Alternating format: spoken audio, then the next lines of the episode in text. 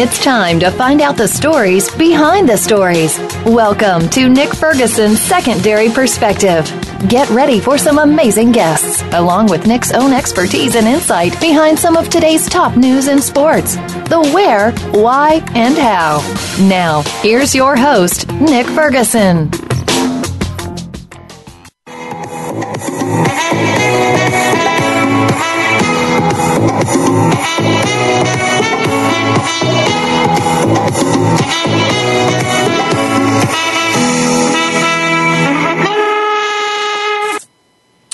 Nick Ferguson, secondary perspective here on Voice America Sports. As always, thank you for joining us. You can find me on Twitter at Nick Ferguson underscore 25. And as always, you can go find that network app and listen to the show anywhere you so choose, even if that means in a theater. And, and speaking of theaters, let me start by saying this. Make sure if you're in the theater watching a movie, you, you turn your phone off and it's on vibrate. But if you want to, you want to listen to the program, stick your headphones in don't disturb anyone. But I want to start off by, by, by saying this. We, we talked about this at uh, the bottom of the show last week when we were talking about the movie Straight Outta Compton as we were going back and reflecting on the impact of NWA politically, uh, how it socially uh, impacted the community in the Los Angeles area. But there were some concerns about this movie that more police were said to be uh, hired or were going to come out in certain urban areas as they were preparing for what they thought was going to be some kind of fallout because of the movie. We all know the history of the group, uh, a lot of controversy associated with it. But you know what? Here's something that's not controversial. The what is doing at the box office $74 million in just five days. That's right. $74 million in five days. F. Gary Gray, uh, who directed this movie. You might remember him. He directed The Italian Job and a couple of Friday movies, but uh, great for him, great for all those that are involved. But just kind of give you an idea of what this means in, in terms of entertainment, because this is a biopic, a biographical movie about NWA, and, and I haven't seen it yet. Uh, it's all the rage. I, I hear so many people talking about it. And usually when a movie like this comes out, some people view it as being, you know, maybe just one sided racially. But even though they were a controversial group, their music crossed over. Uh, I, I, know a lot of guys who were not black, African American, who listened to uh, some of the lyrics of NWA. But just once again, give you an idea. Fantastic Four, who, you know, I saw Fantastic Four and I couldn't believe it. And usually when I say I can't believe it, that means something exciting happened. But this movie just was deflating. Just kind of left me sitting there like, what did I just pay my money for? But it's been in the box office for 12 days. $44 million, ladies and gentlemen. Now, there's a movie out now. Uh, it's been out there on the market for about a week. Uh, the Uncle, say the man from Uncle, $13 million in week one. Now, this stars uh, Armie Hammer and Henry Cavill. Yes, that's right. The same Henry Cavill that's going to play Superman. Superman versus Batman. So hopefully he can recoup a lot of, uh, I guess, some of his fame back for uh, Batman versus Superman. But but those are the numbers right there, straight out of Compton, still kicking some butt. Uh, back to sports for a second. Earlier this week, the San Diego Chargers rewarded Philip Rivers with a $65 million guaranteed contract. Now, once upon a time, if I'm not mistaken, didn't Philip Rivers say that if the team were to move to Los Angeles, he wanted out? So the team were considering maybe trading Philip Rivers, a long time quarterback who took over for Drew Brees after he got injured and moved on to New Orleans. But what a difference $65 million would do. 65 million reasons to go along, to not make waves, to say, hey, listen, if you guys want to move to Wisconsin, I will move to Wisconsin because the Brinks truck just, you know, you can hear the beep, the beeping sound of the Brinks truck backing up to Phillips Rivers home. And I, I don't understand that. Here's a quarterback with a record of four and five in the playoffs, right? Under Coach Norv Turner, we all seen how San Diego would start fast, but just kind of falter at the end. But I guess they saw enough in him to uh, reward him with $65 million in guaranteed money. And might I add, he has a no trade clause, which means that what's the incentive to go out there and win games? I, know people saying it's the NFL. You're playing against the likes of Tom Brady, Ben Roethlisberger, and Peyton Manning. Should he elevate his level of competition? But he's got $65 million guaranteed, no trade clause. I'm just questioning. I, just so many questions for me because for the team, they had no choice. You know, it, it was like Philip Rivers was the outlaw Jesse James without the mask and the pistols and the gang behind it. He knew he had him over a barrel. They had no choice. Their number two guy, Kellen Clemens. You can go on Google and check his stats. Not a viable number two option. And that raises a, another question. How many teams in the current NFL have viable options at the number two spot? If number one goes down, they can look at that number two guy and ride him into the playoffs. Maybe ride him into the Super Bowl. I don't know. But this team, I don't think is going to happen. And the only time they get the opportunity to get to the Super Bowl or even compete for it is the two guys I mentioned. No more Peyton Manning. No more Tom Brady. So maybe if that's the case, maybe they can win the division. Because in order to get to the Super Bowl, you have to win your division. Well, I, I don't know. Uh, later on in the program, we're going to have two-time Super Bowl champ Domenik Hixon on the program, and I know earlier there were some words that his former quarterback Eli Manning said that he thought he should be the highest paid, but it, it appears now that Eli did not utter those words, but we will still get Domenik's you know, opinions and ideas of what it was like to be a part of football royalty. You got Eli Manning throwing you the ball. Uh, here's something else so funny about uh, Eli Manning. You know that the Manning boys, football, NFL royalty, and they always have these funny commercials that they do leading up to the season. Uh, I, if you haven't seen it, Gatorade has this new campaign with both Eli and Peyton.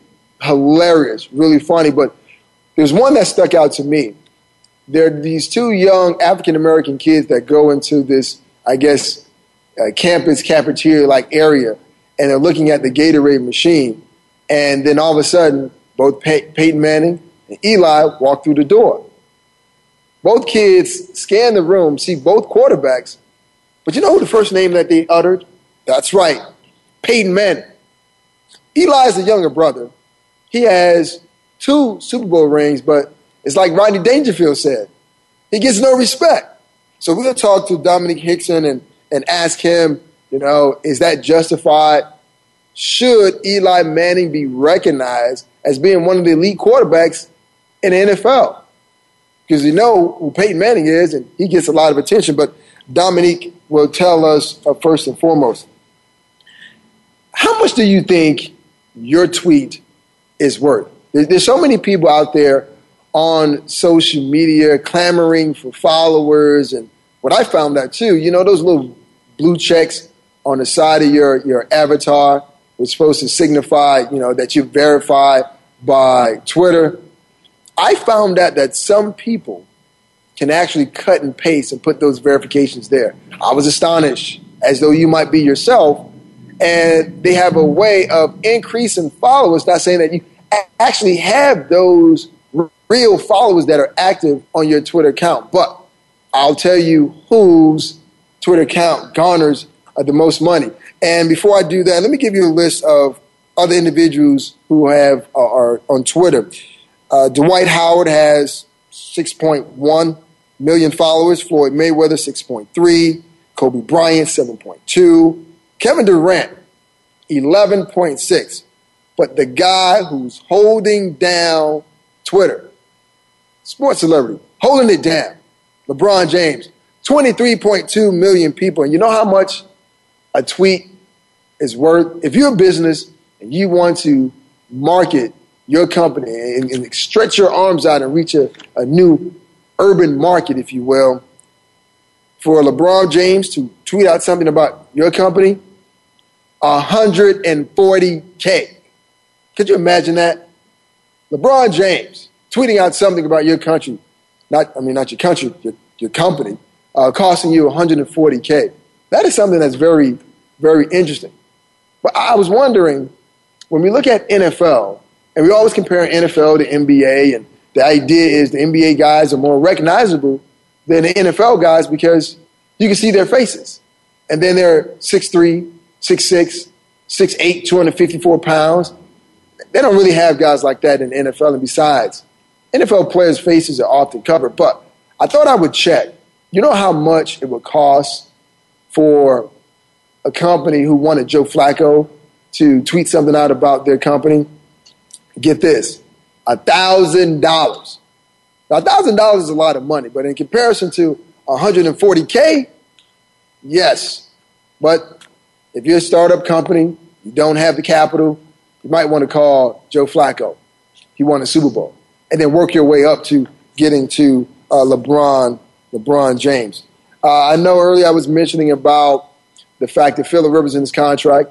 Uh, we'll talk to Domenik Hixon, who'll be coming up very shortly about Eli Manning and where he fits into the ranking of players in the NFL, but more importantly, the ranking of quarterbacks. But here's some comments from a guy who played the game, had a little controversy himself, but is hoping that he gets that nod in 2016 to go into Canton, Ohio, the covenant, football, gods have shined down upon him. But here's what Terrell Owens had to say about uh, the idea of going into Pro Football Hall of Fame? Again, a lot of things factor into people getting into the Hall of Fame. Uh, obviously, there's a lot of character uh, issues that a lot of people bring up in terms of really establishing, you know, whether a guy should belong there or not. But it's it's not a popularity contest. It's nothing of the such. I think it's based you know, purely on, you know, what you do on the football field. And there's a number of guys when you talk about antics and uh, you, you want to dissect their character and off the field problems. Mm-hmm. You know, I know just mentioned the last week the internet was blowing up. My phone was blowing up. I didn't know what was going on, and everybody was telling me to keep your head up. You'll get it. I'm like, yeah, I mean, could you imagine after you know all you've done in your professional career? It is now left in the hands of 32 people sitting in the room, mulling over what you did, your contributions to the game, your contributions to your team. You know, I played against Terrell Owens, and great athlete. Uh, say what you want to say about his off the field antics or whatever. I just think that when you look at pure stats, what he's done on the field, what he's meant to his team, and yes, you know, anywhere Ter- Terrell goes, there's going to be some controversy, but that's a wide receiver position. They get the ball all the time. Have you ever met a, a big time wide receiver who didn't have a little prima donna in him?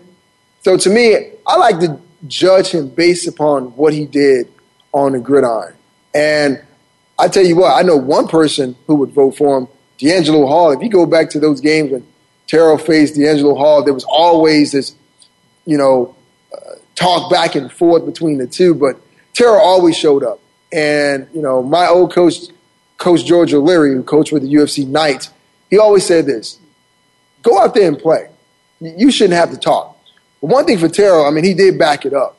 He definitely did back it up. And I hope he gets the nod.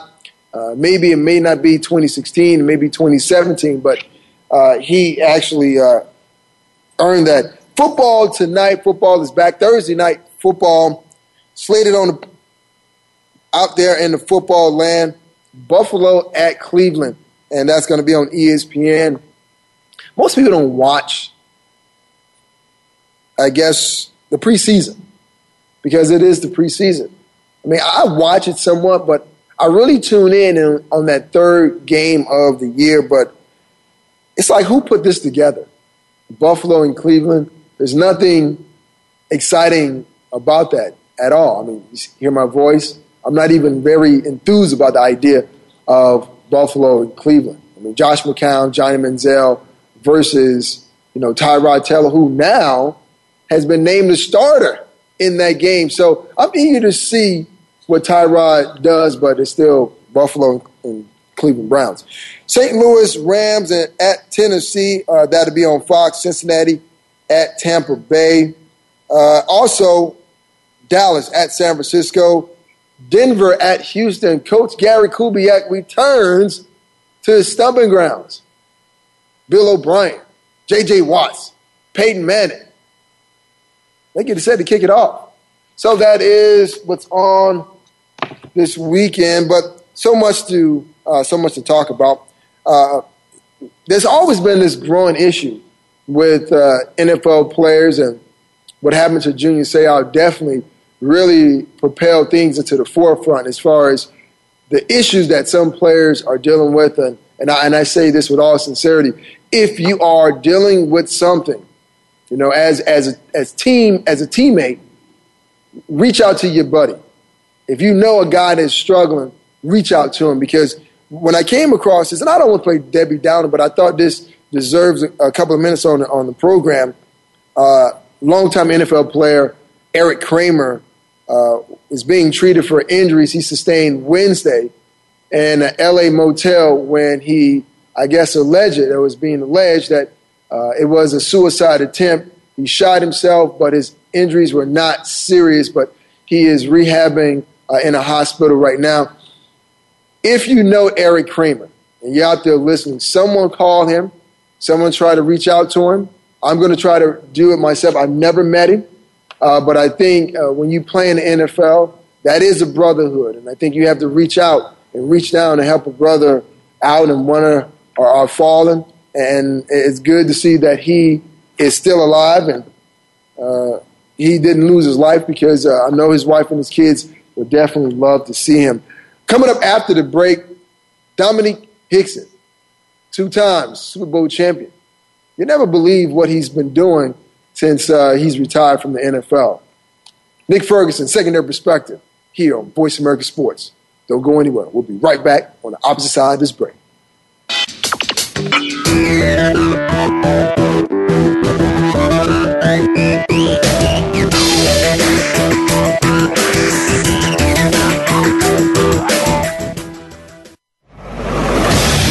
Internet flagship station for sports, Voice America Sports. Looking for the best show about horse racing and handicapping? Want to play the ponies? Join us every week for Winning Ponies with John Englehart, racing's regular guy, where you'll go inside and behind the scenes with the top jockeys, trainers, agents, and handicappers in the world of horse racing. This show is the perfect complement to the Winning Ponies handicapping website. Listen for top plays for the weekend and the spot play of the week and win prizes just for calling in. Winning Ponies with John Englehart is live Thursdays at 8 p.m. Eastern, 5 p.m. Pacific on the Voice America Sports Network.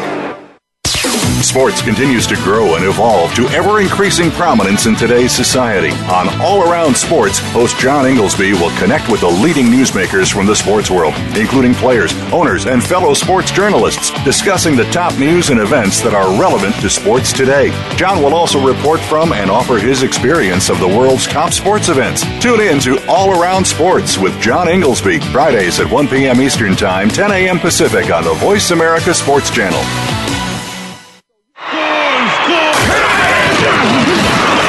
Internet flagship station for sports. Voice America Sports.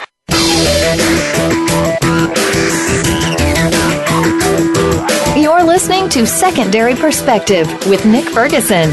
To get in the lineup for today's show, please call 1 346 9144. That's 1 346 9144. Or send an email to nickfergshow at gmail.com. Now, back to the show.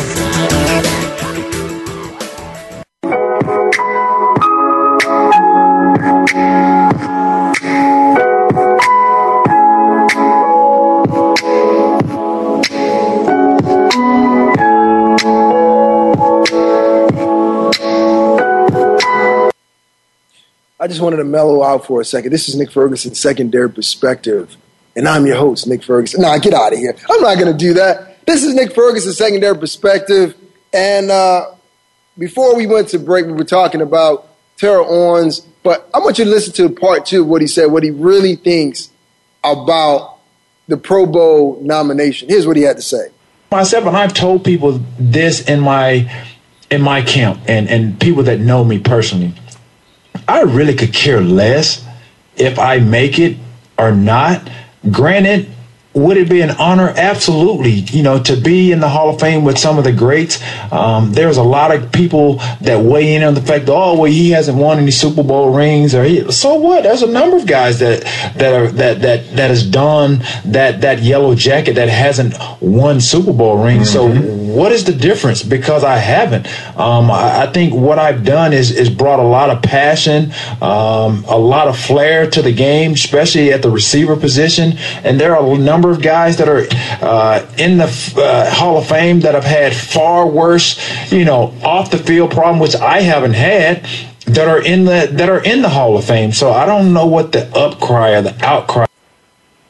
Well, that's Ter- Terrell Owens talking about whether he gets in or not. He really doesn't care. I find that hard to believe. And with that, we bring in Domenik Hixon. You can find him on Twitter at Domenik underscore Hixon. And also check out SuperBowlFishing.com two-time Super Bowl winning wide receiver, man. You know what? It must be great to have put that in front in front of your name. Two-time Super Bowl winner. it never gets old, Nick. It never gets old. You know what? You know, talking about Terrell Owens for for a second here. You know, uh, you played the wide wide receiver position and probably looked up and watched Terrell play in his early days before you came into the league. Do you believe what he said when he's saying, you know what? I don't really care if I don't get voted into the NFL Hall of Fame. Oh, you know, it's one of those deals where I, he may not care uh, or says he doesn't care, but I think his personal pride and everything else, you know, would be hurt if he didn't. Um, you know, especially from watching him play, you know, and, and how, you know, out there in the media he was and everything else. I think this would be kind of icing on the cake for him to get in the Hall of Fame. So uh, he could tell us whatever he wants to that he doesn't care, but I'm not buying. you, you know what? I, I am not buying it either. As soon as it rolled off off of his lips, knowing his history and how flamboyant he was, and you know, in his driveway doing sit ups while the camera's right. on him. I mean, he, he, this guy cares. He, he really sure. cares. I, I, you know what? I like to bring guys on the program to to talk about you know overcoming hurdles, and you overcame a, a couple of hurdles on your way to winning two Super Bowls with the New York Giants. We're joined by Domenik Hixon here on Voice America Sports Secondary Perspective. You know, let's talk about the first team you were drafted out of, in the fourth round by the Denver Broncos. And, I mean, then you left somehow, maybe not by your own choice. You know, talk, talk to us because I tell people about the Turk. And some people who are not, uh, who don't work, know the inner workings of football, they don't understand what the Turk is like. When you got that kind of tap on the shoulder and say, okay, it was over, what was that like for you? Well, you know what? Uh, let me tell you, this is the behind the scenes look at it. Me and uh, Brian Clark, uh, one of my good friends, he was on practice squad at the time, receiver. We were out at the time, and uh, he actually got a phone call from his agent saying that they were going to move him up. And I remember looking at him, and I'm like, "What's wrong?" And he just kind of, you know, just you know, hey, nothing. And then I got a phone call after that, and they're saying, "Hey, Coach Shanahan wants to meet with you." And this was on our day off, and that's never a good thing. So it was one of those deals where you know my heart kind of sank. And uh, after I went into Shanahan's office, and you know he told me, and uh, I quote, uh, "We want to give some other guys an opportunity." And uh, you know, I guess that was a nice way of saying that, "Hey, you're fired, but we want to bring you back on the practice squad." Uh, immediately, you know, I just began thinking, I just bought a house a month ago in Denver. I thought I was going to be home at least for a couple of years. And, uh, you know, now I'm crunching numbers to see, you know, was that my last opportunity to play in the NFL? So, so you're crunching numbers. You just bought a house. I mean, yeah. What, what happens? What happens next? I mean, we know, you know, at, at the end you went to Super Bowls, but but how did you get to the New York Giants? Man, and so uh, I, I called my agent up, and uh, I'm, you know, and thank God too, I had the agent. I did uh, Eric Metz out of uh, Phoenix, Arizona, and uh, he called me. Was like, hey, uh, you know, I, I think you're going to get picked up, and even if not, you know, we're going to get you on practice squad somewhere. So, um, ended up 24 hours later, uh, getting a call uh, from him saying that the New York Giants picked me up, and uh, believe it or not, I was actually contemplating retirement. Um, I don't know if you remember, but uh, the situation with me and Kevin Everett uh, with the Buffalo Bills, uh, you know, that happened game one, and then I get fired in game four. After game four, you know, I was really, you know, I told my parents, I said, I, I think I'm gonna shut it down, you know, and you know, just kind of move on. I can, you know, pay a house off, pay a car off. I'm already ahead of the game and already a blessing. So, um, like I said, the Giants ended up picking me up and, you know, I said, well, I'll just finish this year out and we'll see what happens. But, you know, little did I know God had a whole nother plan for me. We're joined by Domenik Hixon, eight-year NFL vet and two-time Super Bowl winner here on Voice America Sports. I'm your host, Nick Ferguson, and this is Secondary Perspective. Go back for a second. You know, that Buffalo game with Everett, and, you know, if you don't know, it was a special teams play where he injured himself and pretty much was paralyzed for a period of time until they used this new technique to kind of, you know, freeze his nerves and allow him to get to the hospital to get the care that he needed. In that game, knowing as though you were a part of, of that particular play, emotionally, what did that do for you? Yeah, and that's what I mean. I was just, you know, I was just out of it. Um, you know, you never want to, you know, uh, hurt someone else or, uh, you know, kind of change someone else's life for the negative, and you know, that's what ended up happening. And then at the same time, uh, you know, truth be told, the coaching staff could care less. Uh, I didn't have one coach come up to me or one, you know, anybody but uh, uh, teammates and players on the team. You know, they asked how I was doing, but the coaching staff could care less. I had a job to do and they could care less how I was feeling at the time. So uh, my my head racing, and you know, not me being myself and not playing the best of my ability. Uh, I understood why they, you know, released me at that time. But at the same time, I was, you know, I was more concerned about Kevin and his life than I was about, you know, my football career. Now, you know, the NFL is a very physical game. We, you know, a lot of players know that when they enter into it. But, you know, you're talking about a lot of situations mentally and the game has always been saying that it was it, you have to be mentally tough. And coaches sometimes yeah. think that they can kind of drill that in the guy by making him hit the bag several times. But talk about you know what mental toughness means to you as being a player in the NFL for like eight seasons. Man, and and that's the thing. A lot of people think that uh, you know, as an NFL player, you know, you're kind of Superman. You don't go through regular life issues. And um, I tell you, you know, whether it be from a financial standpoint or maybe, you know, your relationship uh, with your significant other, you know, whatever it is, that you're going through things that regular people go through too. And on top of that, you're asked to perform at the highest level, uh, you know, competing, you know, every day and, you know, of course, every Sunday.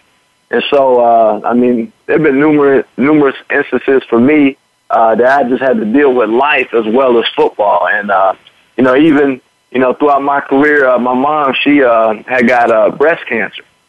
And, uh, so it was one of those deals where, uh, you know, she was battling through breast cancer. So I'm trying to, you know, help support her and be there for her. And at the same time, you know, train to get ready for the season. And, uh, you know, it's stuff like that that, you know, I don't think a lot of people see necessarily or hear about, you know, cause, you know, like I said, you're expected to do a job. That's what you get paid for. And, you know, if you can't do it, they'll bring someone else in who can. So, uh, you just got to be focused every day. And, uh, man, I tell you, you really gotta, really gotta have your head on straight to, to try to, you know, be your best and do your best while dealing with life. Well, you know what? That that seems to be a lot to handle for you know a young man who's trying to make his way in the NFL. Like you said, I mean, there's a job that you have to do on the field, but you're dealing with a lot of off the field issues that could be distractions. And and for me, I think that is the biggest thing is how to manage that. How how is it that your life outside of football does not filter into what you have to do on the field and not affect you mentally, where now you're making constant mistakes where your job is now, you know, in, in jeopardy. And a lot of players don't have that that support system. We just saw saw what happened with Aldon Smith last week with San Francisco, and wow, you know yeah. his his arrest. But you know, a lot of players feel as though they don't have uh, an outlet, a place to go to. And when I talked earlier before you joined the program, uh, former uh, NFL quarterback Erik Kramer had you know suffered some gunshot wounds after a failed attempt at suicide. So, you know, Mm. for, for, for you being a former player, how would you handle this if you saw a guy in the locker room who was struggling with, you know, things inside the, the, the locker room and more importantly off the field? How would you handle it? You know, and, and that's one thing that I'm extremely, I was extremely blessed and fortunate that I had uh, Rob Smith in Denver, who, uh, you know, helped me out with some financial things. I had a Plaxico, Burress, Amani Toomer. Uh, you know, I had these older guys who were willing to kind of coach me up on what they did and what helped them and see if I could apply that to what I was doing. And so I try to just pass the same thing along. And uh, especially being in New York, you know, you know, a city where you could party, you know, 24/7. And you know, I used to tell the young guys, I said, the reason you're you can go out and have fun and do all these things is because of football. So you got to take care of business. You got to take care of home first. And uh, there have been numerous conversations I've had with you know the younger guys about you know family wanting money to borrow money or you know asking for a house and asking for different things. And so I just tried to pass what was said to me along to them. And uh, you know, my agent, he, he told me when I first started, he said, I know there's a laundry list of things that you want to do for people. He said, but you got to take care of home first. You got to take care of yourself first. You don't know how long it's going to last. And he was like, so at the end of the day, you know, just make sure you have everything that you need in life to get this huge head start before you start helping everybody else. Cause, uh, it's unfortunate, uh, in my, my NFL career, I only had, uh, one friend who paid me back and I've lost numerous friends uh, they didn't want to pay me back. And uh, it's not the fact of the money, but it's the fact of the principle. So, like I said, I just tried to help out, you know, best way I could, and you know, just talk to them and just tell them, you know, it's a short, short career. Even though eight years sounds like a long time, you still got the rest of your life to live. We're joined by Domenik Hixon, two-time Super Bowl winning, an eight-year NFL vet here on Voice America Sports. You know, let's go back to you know your your days with the New York Giants. Uh, and recently, it was reported that Eli Manning said he wanted to be the highest-paid quarterback in the league. He's now saying that you know he didn't say that. Uh, some words were taken out of context, and it was it wasn't reported properly. So when you look at you know Philip Rivers, who I just talked about, sixty-five million dollars guaranteed, no trade clause. When you look at the NFL quarterbacks in this so-called passing league, where would you rank Eli Manning, and should he be the highest paid quarterback in the league? I mean, he's definitely, you know, he's my, he's going to be my first fantasy quarterback taken this year. Um, and now the only problem that I have, and who, you know, who knows if he said it, didn't say it, or how, you know, but it's one of those deals where I would love to see the stats saying the highest paid player in the league. How many Super Bowls has that team won? And so if, if, if your goal is to win Super Bowls, you probably need people around you. Wouldn't you say so? I mean, you need talent around you. You need to kind of spread the wealth to have enough weapons, you know, to, to go to the Super Bowl and to win. And so, uh, you know, should he get, you know, is he worth that much money? Absolutely. There's no doubt about it. I mean, I, as a, as a GM, as an owner, I, I'd say absolutely. But at the same time, is that the best for our team? And are we going to have enough, you know, money to go around to have enough receivers, offensive line, running back, you know, to equip uh, you know, our highest paid, uh, you know, quarterback, highest paid player, uh, you know, I don't think that's possible. Well, let, let me throw, toss out a couple of names to you. If you had to choose right now of these quarterbacks I'm going to give to you, who you would like to be on the receiving end of, who might it be? Is Aaron Rodgers, Big Ben, Big Brother Peyton Manning, Eli, Joe Flacco, Matt Ryan? Which of those quarterbacks would you love to be on the opposite end of reception for? Man, uh, so I definitely will go with Eli and then Aaron Rodgers, number two. Eli. Now, now thinking with Eli because I mean, I, it might be a little biased here, you know. Uh, but you, you, you, you tell me when you talk about Eli, what is it about his ability that you think sets him apart from these other quarterbacks, and especially Yeah. a guy like Aaron Rodgers? Well, you know, and the thing is, I guess it's one of those deals too. Where I back, I've seen Eli's work ethic uh, personally. I've seen, you know, what we do to get ready for games and everything. So it may be a little biased, but I've seen it in person, and um, it's something that he's a student of the game. And when people say that, you know, about other players, you know, I, I really don't know what they mean. But what I'm saying is that uh, he's going to be there before everybody in the morning to watch film. He's going to go through practice, do all that. He's going to watch film after practice. Uh, he watches film at home. Uh, we used to have Saturday meetings after everyone left to go over some plays. We used to do it uh, if we had a Sunday night game. Sunday morning, the receivers and the uh, you know Eli would get together. So I know he's going to be prepared for every game. Uh, you know, now whether or not you know the game goes well or performance or anything, that's another story. But as far as preparation, uh, I mean, he's second to none that I've seen personally because he's not going to leave any stone unturned. And um, like I said, I didn't. You know, he, he made he made our job a lot easier. You know, playing receiver. Now take us inside the huddle for a second because I, I've heard stories about so many quarterbacks. Some guys when they give play calls, they don't really look guys in the eye. Uh, sometimes they don't communicate well. Uh, there's not this chemistry as everyone uh, believes or promotes in the locker room. But take us inside of a Giants huddle with with with Eli. How does he handle the huddle? Uh, man, it's funny. I, there are a couple of stories. Uh, uh, we done been in the huddle before, and a coach calls a play, and we don't have the right personnel in, and literally on the fly, Eli, uh, you know, say we're we're in four receivers, we're supposed to be in the two tight end set.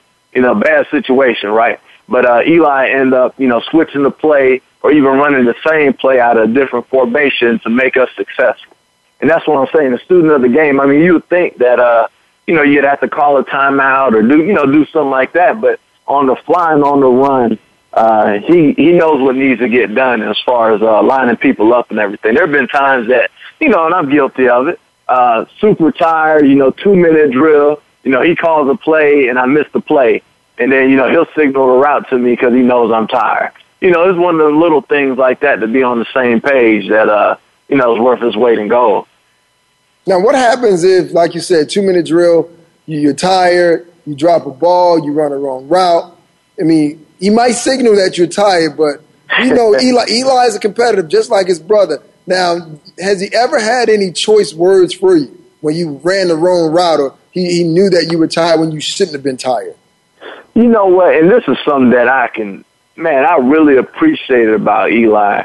And even though the spotlight was on him a lot of times, and we had a lot of choice routes, so routes on the run. So if it was cover three, you know, sometimes we'd hook up. If it was cover two, we'd have to outside release. And even so, sometimes if we weren't on the uh, uh, same page, he wouldn't throw us under the bus. I mean, there's maybe one or two times uh, while I played with him that I really, you know, heard him get after somebody, and it wasn't for the lack of not running the right route, but it was for the lack of preparation that during the week they were goofing off and not preparing the way they should, and that's why they ran the wrong route. And so it was one of those deals where I, you know, I appreciated that because sometimes it went the other way too sometimes he threw, you know, he threw where we weren't supposed to be, and you know, and so the respect went both ways. It's Domenik Hixon here, two-time Super Bowl champion. Here on secondary uh, perspective, uh, you know what? Uh, there was some adversity you had gone through in your time with the Giants, and you know, if you play the game long enough, they say, well, at some point, a guy's going to run past you, or he's going to run you over, and injuries are definitely part of the game. You sustained two injury, I guess the same injuries two different times, but talk about yeah. that injury and how you got over it. Man, so I had uh, this was two days before we're going to break camp.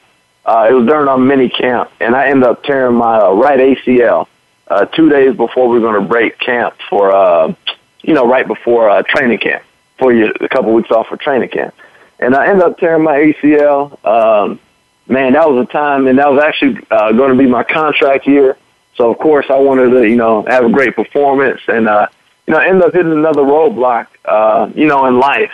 But uh, at the same time, you know, I had enough people who supported me that were around me that, you know, when you know, it's just one of those deals that you're by yourself. All of a sudden, you know, the media they don't want to interview you anymore.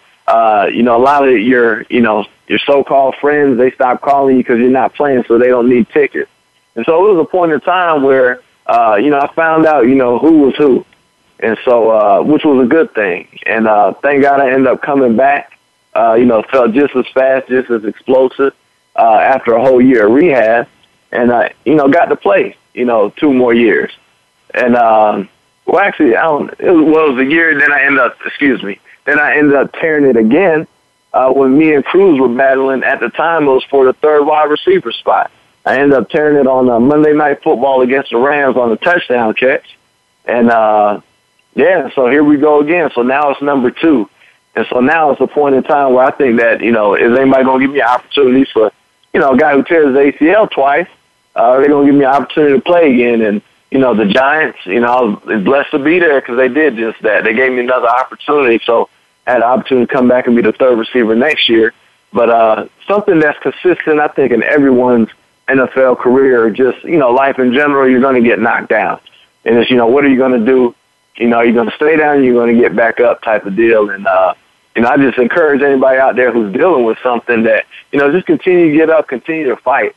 Because if I'd have gave up, you know, after my, uh, uh, situation in Denver, you know, I, I'd have been, you know, who knows doing what, but I definitely wouldn't have had the fun going to the two Super Bowls, winning two Super Bowls, meeting a lot of great friends, making great friends, uh, being in a, you know, one of the greatest cities, you know, in the world, New York. Uh, so, you know, when you get knocked down, you gotta get back up. You got to just, just keep fighting because your biggest blessing may just be around the corner. Well, Domenik, we're up against a break. Uh, uh, I want you to uh, stay on the line with us because uh, I love everything that you're saying. I think our listeners need to hear it. Uh, we're going to go to this quick break and we'll be right back with two time Super Bowl winning wide receiver from New York Giants, Domenik Hixon, on the opposite side of this break.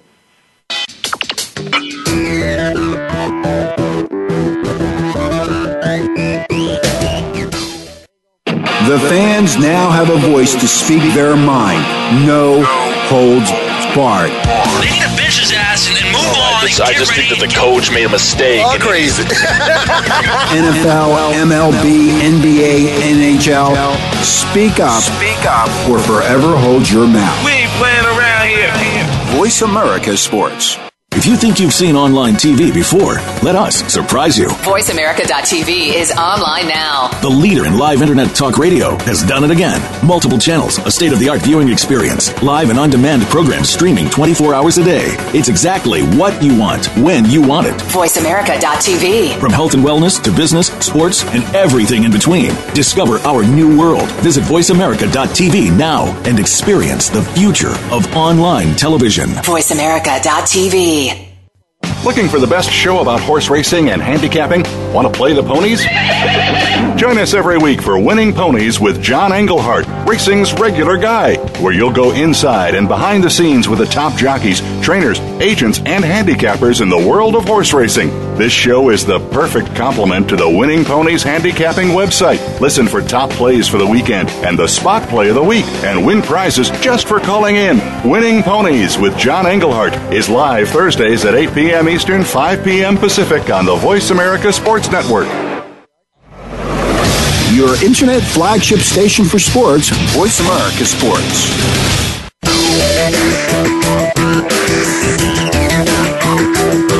You're listening to Secondary Perspective with Nick Ferguson.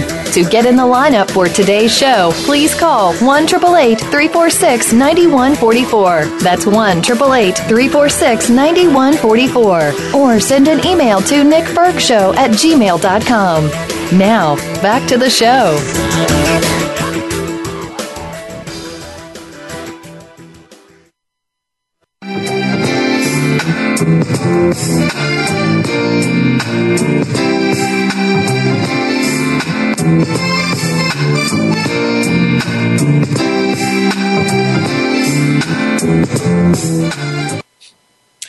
Forget, it's week two of NFL action. Some uh, top games, especially tonight. Slated on the calendar Buffalo at Cleveland. I hope you are very enthused, as I am, about that Buffalo Cleveland game.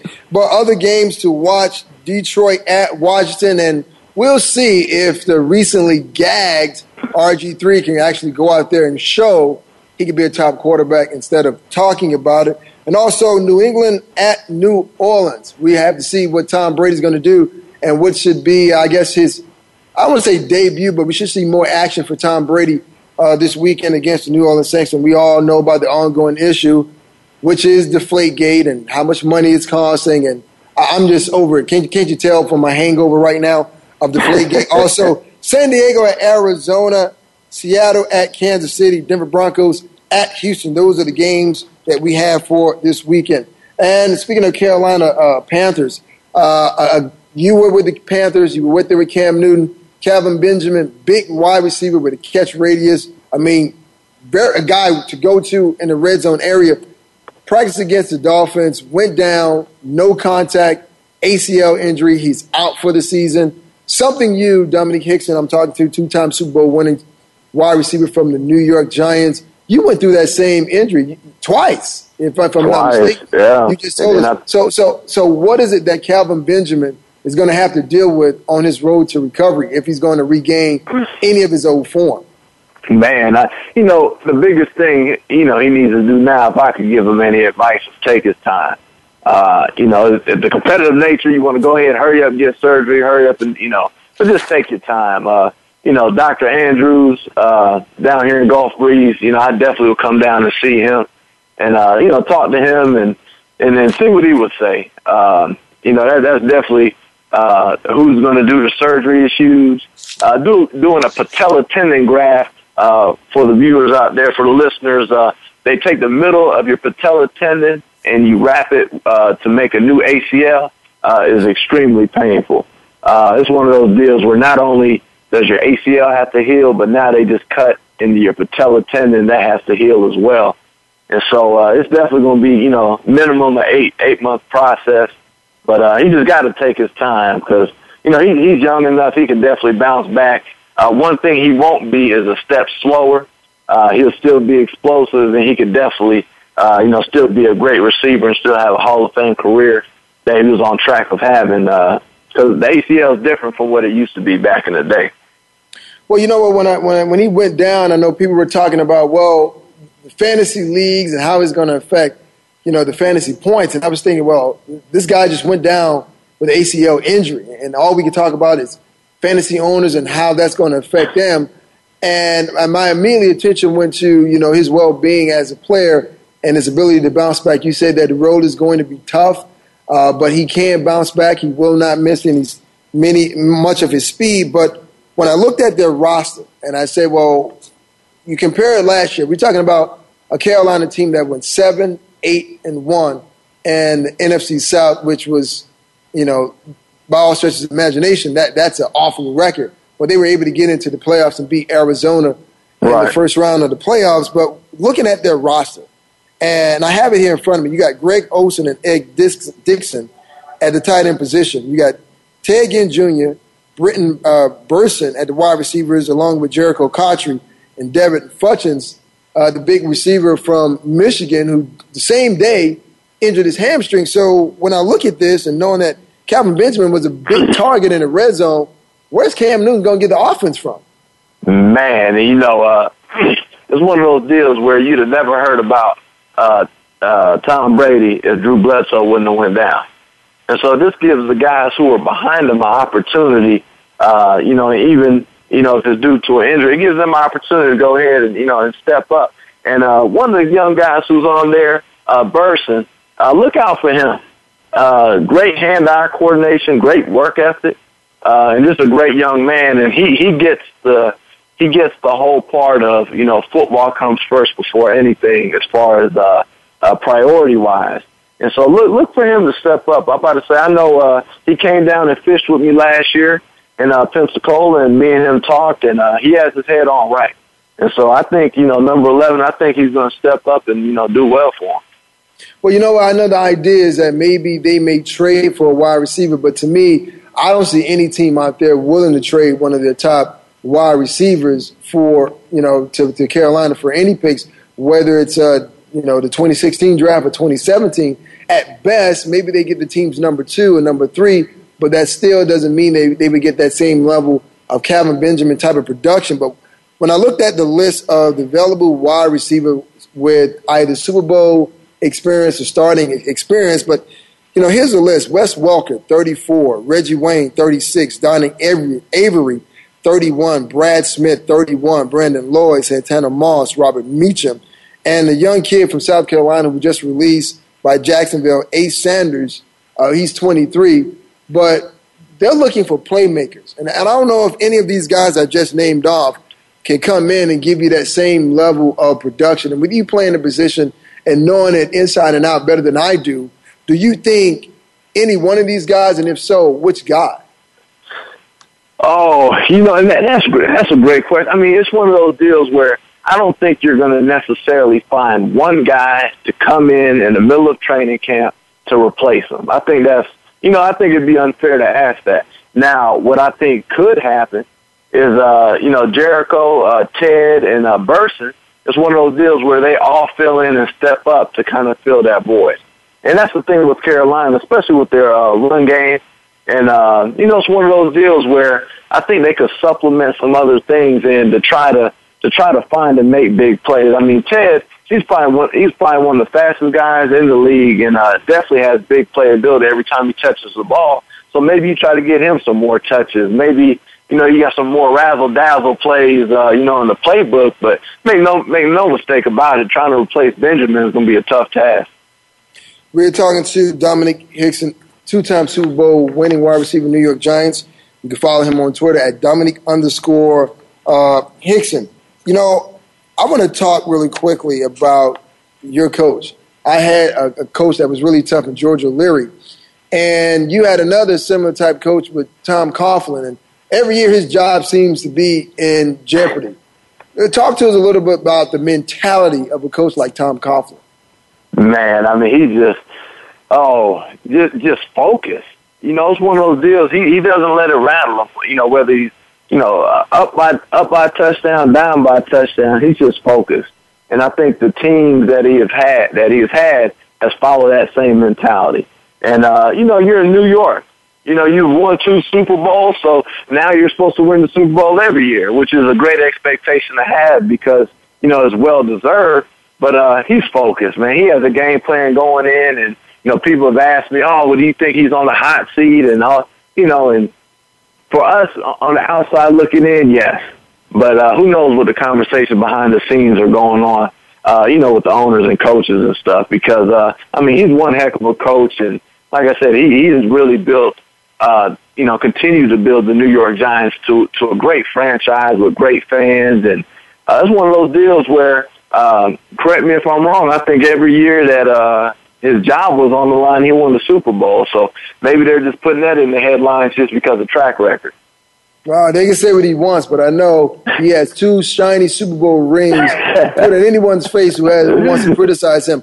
But you know what? Uh, I want to talk to you before we get out of here about what you're doing with the fishing. I know you have it's SuperBowlFishing.com. Uh, go definitely go check that out. Uh, talk to us about, you know, how did you go from the gridiron to in that ocean in Pensacola? How that happen? so, I mean, I, I got into boating. I got into fishing uh, since I was a, a young man, and uh, man, just kind of said, you know, well, what, what can I do with it? You know, something I'm passionate about, something that's very competitive. And, uh, you know, I went on a charter years back, and I said, you know what, I'm going to be a charter captain. So went and got my captain's license and uh, had a ton of ton of friends in Pensacola really helped me out getting everything started. But uh, pretty much, I mean, we take people out. We do everything from you know overnight fishing, uh, tuna fishing, to you know inshore uh, redfish uh, fishing. So it's just something that I really enjoy, and uh, you know, hopefully, uh, you know, continues to go on. And uh, my buddy uh, Paul Baker from uh, Five Star Bait, I, I commercial fish with him and uh, we do some shrimping and some different things like that. So, uh, yeah, Nick, when you come to visit me, man, we're gonna make sure you have you know a little bit of everything when you come to eat too, and uh, fresh. Everything well, will be fresh for you.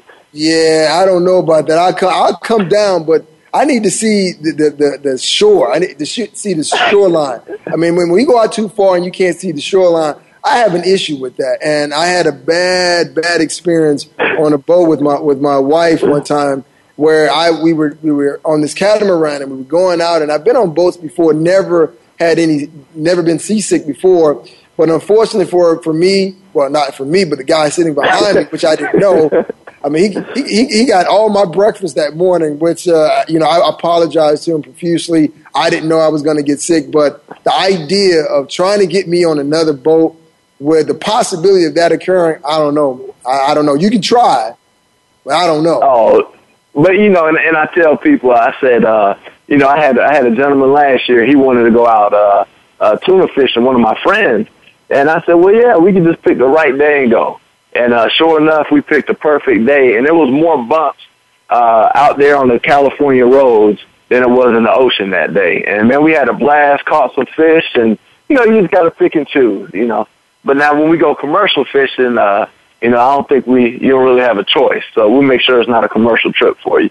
Well, we'll make, we'll, we'll we'll we'll see. I talked to my wife about it. She she's a little excited, but we'll see. But uh, as always, man, thanks for sharing your story. Thanks for joining us.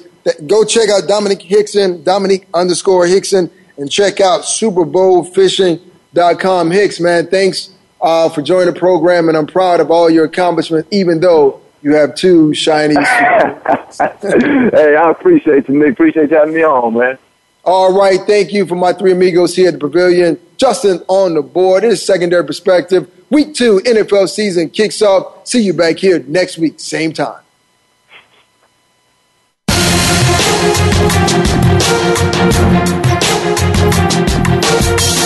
Thanks again for stopping by. Be sure to catch Nick Ferguson's Secondary Perspective again next Thursday at 1 p.m. Eastern Time, 10 a.m. in the West, on the Voice America Sports Channel. We'll share some more great stories next week.